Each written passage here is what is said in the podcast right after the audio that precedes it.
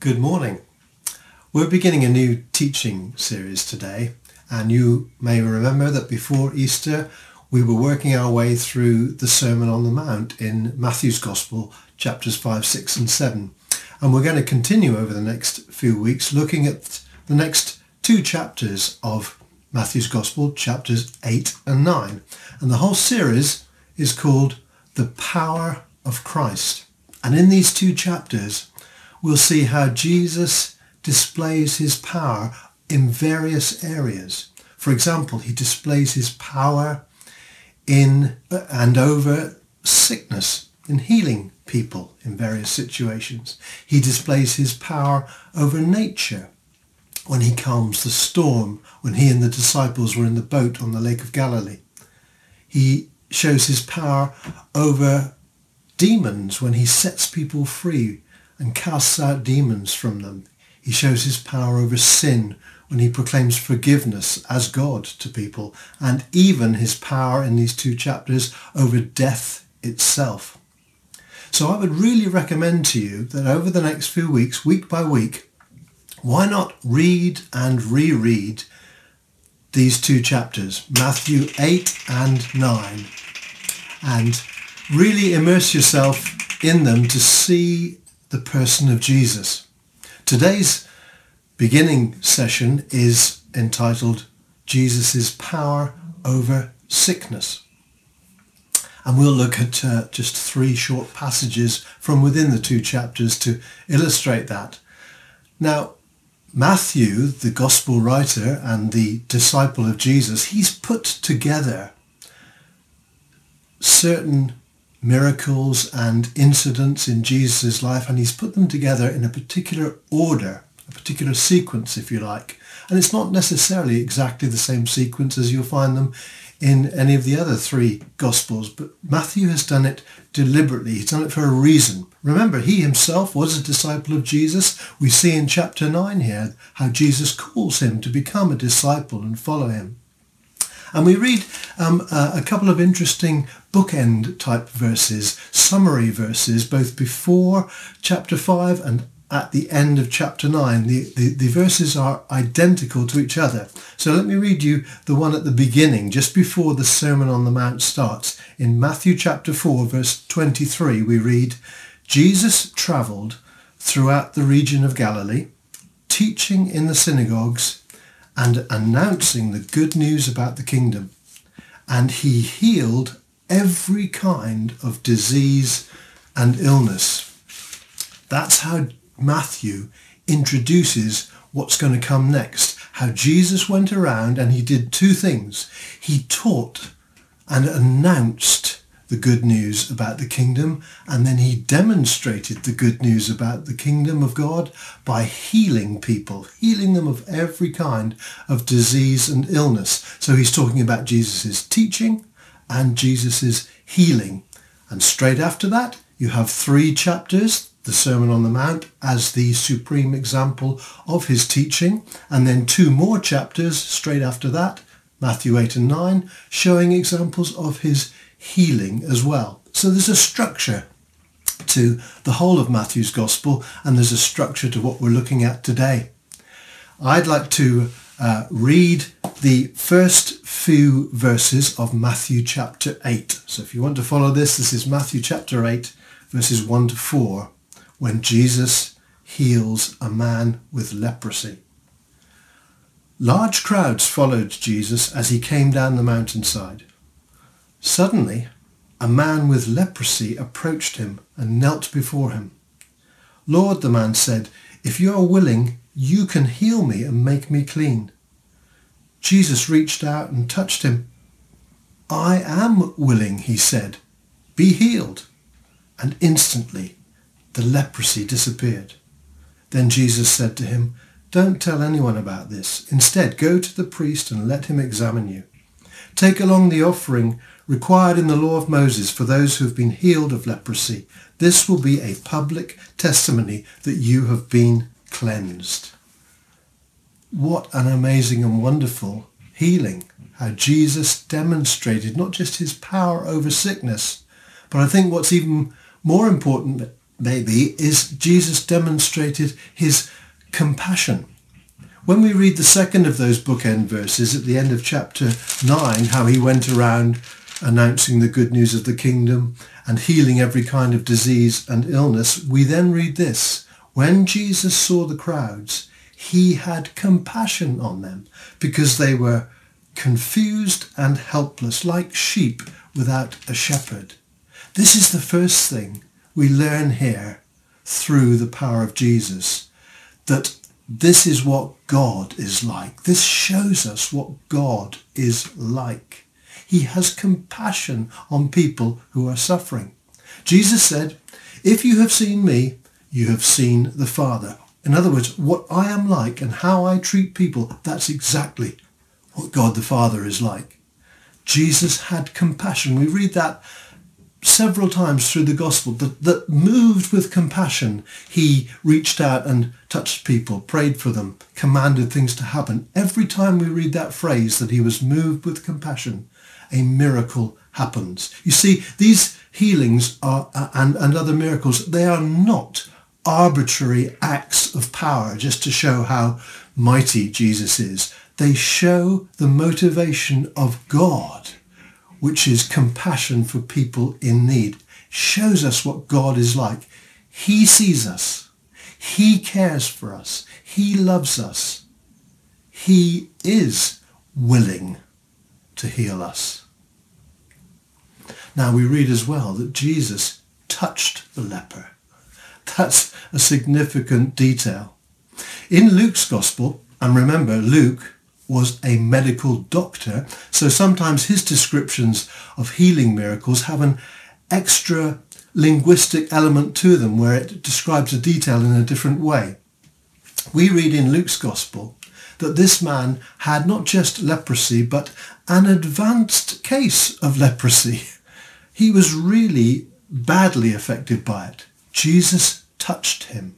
And instead of that uncleanness coming and affecting Jesus, Jesus' power, love and wholeness was transferred to this man, and he was healed instantly and completely. But not just physically. He was healed spiritually as well. God demonstrated his love through Jesus to him, and he was healed socially, brought back into companionship and society with other people. This is what Matthew is choosing to show throughout these two chapters, that the people Jesus ministered to and healed were those who were otherwise excluded from the blessing of God. These were the despised, the weak ones, the lepers, the Gentiles, the blind, sick women, demoniacs, tax collectors, even the dead. Jesus ministered healing, blessing, wholeness, and inclusion to them. Now we long to see more healing happening today. We reach out to that, we pray to God for that, but I wonder whether at the same time we ought to reach out for more of God's heart of compassion to flow through us in order to be able to pray for the sick and love them in exactly the same way as Jesus did. So let's read another short passage from Matthew chapter 8 now as well. So Matthew chapter 8, verses 14 to 17.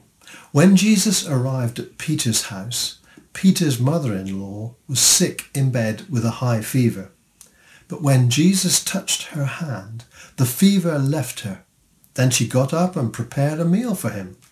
That evening, many demon-possessed people were brought to Jesus. He cast out the evil spirits with a simple command, and he healed all the sick. This fulfilled the word of the Lord through the prophet Isaiah, who said, he took our sicknesses and removed our diseases. Now here Matthew is choosing to quote an Old Testament scripture, as he says, from Isaiah. In fact, it's from Isaiah chapter 53, that classic chapter and passage about the sufferings of the Messiah, the suffering servant who would bear our griefs, our sorrows, our sins, carry them like Jesus did on the cross for us.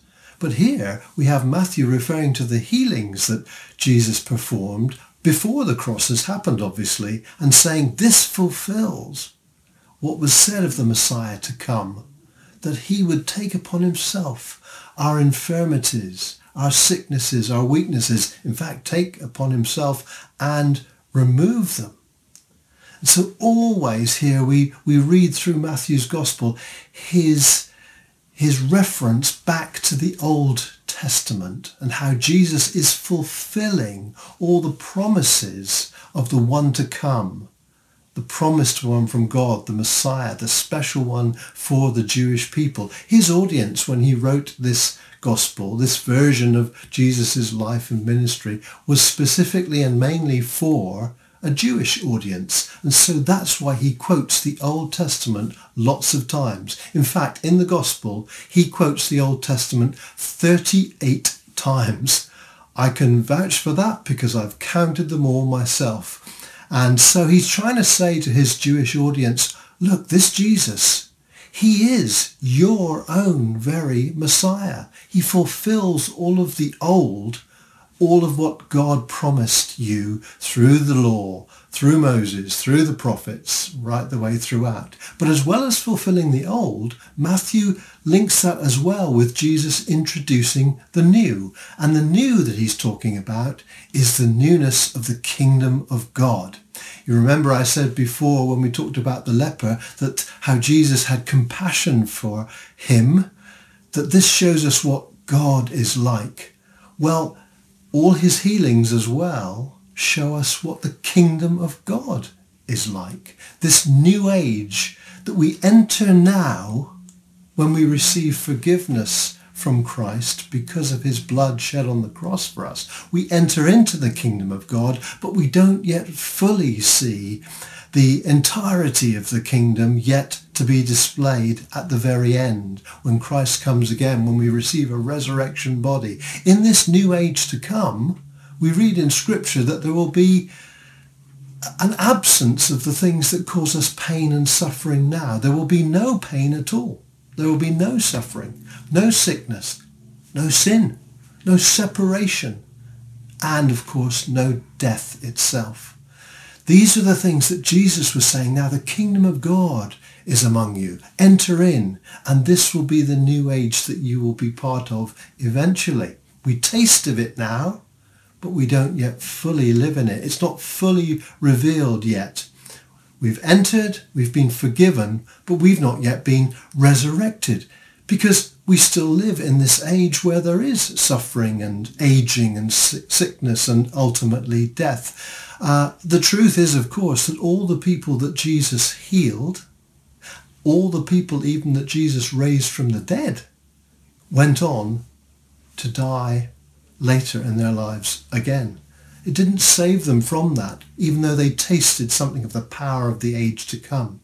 It's a bit like, I don't know if this will help you, this link, this analogy, but it's a bit like, in my mind, I think about the day between Good Friday and Easter Sunday, that Saturday in between. It's the cross has already happened. Forgiveness is available for us. We can receive that, but the resurrection hasn't yet been shown, hasn't yet occurred. And so we live in that in-between stage where in our lives now, where healing from the Lord is available. We do see God touch and heal people, but we don't see that happening for every person. And even when it does, it doesn't stop the process of aging and ultimately death. We read the best description of it, I think, about this struggle that we live in. This groaning, if you like, we read about it in Romans chapter 8. I'm going to read it to you, this passage, and I think it encapsulates it very well. Romans 8, verse 18 onwards. I consider, the Apostle Paul says, that our present sufferings are not worth comparing with the glory that will be revealed in us. The creation waits in eager expectation for the children of God to be revealed. For the creation was subjected to frustration, not by its own choice, but by the will of the one who subjected it, in hope that the creation itself will be liberated from its bondage to decay and brought into the glorious freedom of the children of God. One day, we and the whole creation will be liberated from its bondage to decay. But we haven't reached that day yet. And so, if we're honest, we struggle with that.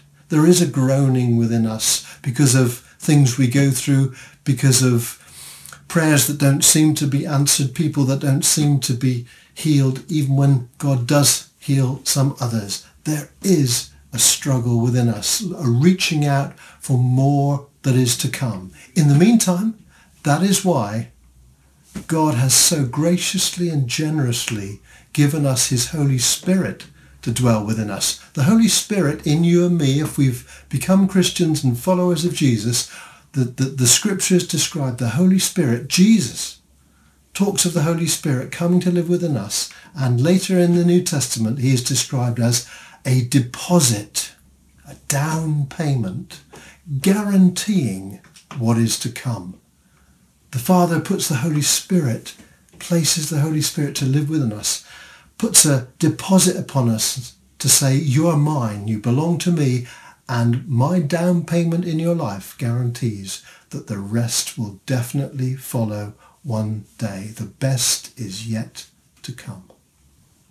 And so we'll read one final short passage, this time from Matthew chapter 9, verses 27 to 34.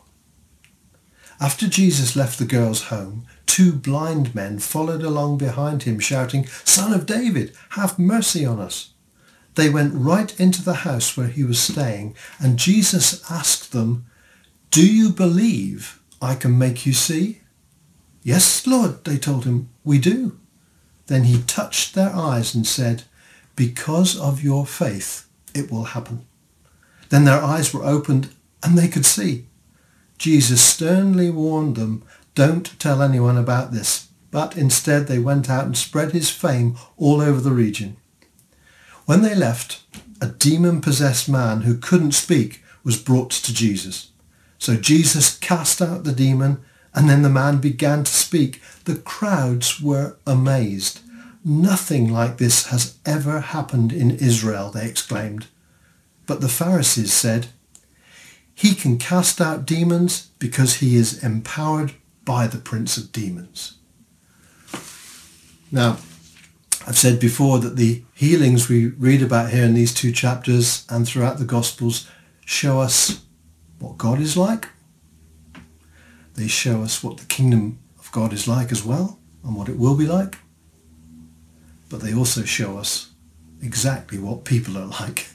And in this short passage I've just read, we have three different responses to Jesus, to his compassion, to his power over sickness, to his message of the kingdom of God. You see, Jesus is motivated by compassion. He offers healing. He offers forgiveness. He offers ultimately salvation to all of us. But he is looking for a response in us. That's why each account of a healing is different. He treats people individually and differently. He wants to know, where are you at in your faith, in your expectation, in your desire for a relationship with God, not just a quick fix to your problem. And when that's the case, and he's looking for the same in us, do you believe? Do you trust me? Do you want to know God? Do you want to be reconciled to the Father? Do you want to be adopted into the family of God, not just feel physically well? He's looking for that to change. And there are three possible responses, all of which are shown here. There's the right one. There's faith. Did you notice how Jesus asked the men, "Do you believe I can make you see?" "Yes, Lord, we do." And because they believed, they totally took Jesus at his word. They received. So faith allowed them to receive the gracious gift of God to them through Jesus in healing.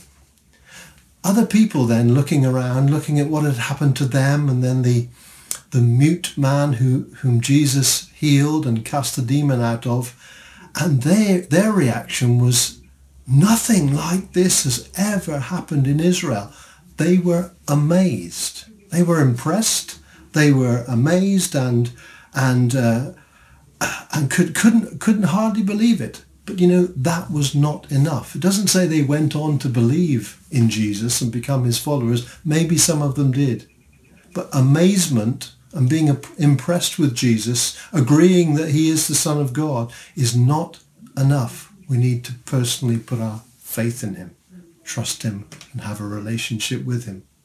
So we have faith as one response, amazement another, and thirdly, these Pharisees, they utterly rejected Jesus in their pride, in their arrogance, in their prejudice. Jesus described the Pharisees as blind guides.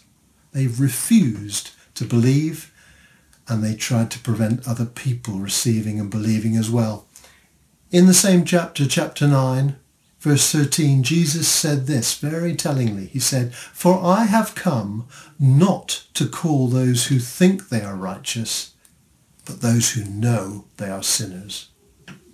That's where we start. Not thinking we're good enough ourselves, knowing we're sinners, knowing we need God. And so Jesus healed. His healings show what God is like. They show what the kingdom of God is like. They show what people are like. If we were in a physical meeting today, all in the same room, whether that be at Central Hall or somewhere else, I am absolutely sure there would be a call of response. There'd be the opportunity for prayer, for healing. But we're not in a meeting like that today.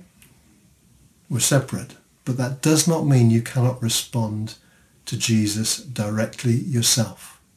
If you need healing today for yourself, then you can approach Jesus just like these people did here in the pages of Matthew's Gospel. And you can say to Jesus, as it were, "Lord," like the leper did, "Lord, if you are willing, you can heal me." Why don't you do that if you need to? Why don't you take some time? Imagine you're there right in front of Jesus and say that to him, "Lord, if you are willing, you can heal me." And then picture him looking at you in the eye and responding in exactly the same way as he did to the leper. And him telling you personally, compassionately, lovingly, "I am willing, be healed."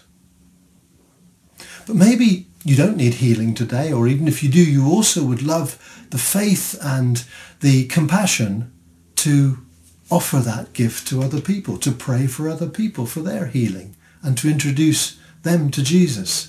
Then we can also come to him and ask for that. "Lord," you might want to pray this sort of prayer yourself. "Lord, give me your heart of compassion, Jesus. May I treat people the way you did, as well as pray for them the way you did. Give me your heart of compassion and give me opportunities to pray for others, offering them the same love that Jesus has given me and that I have received." God bless you as you pray either or both of those prayers today. Amen.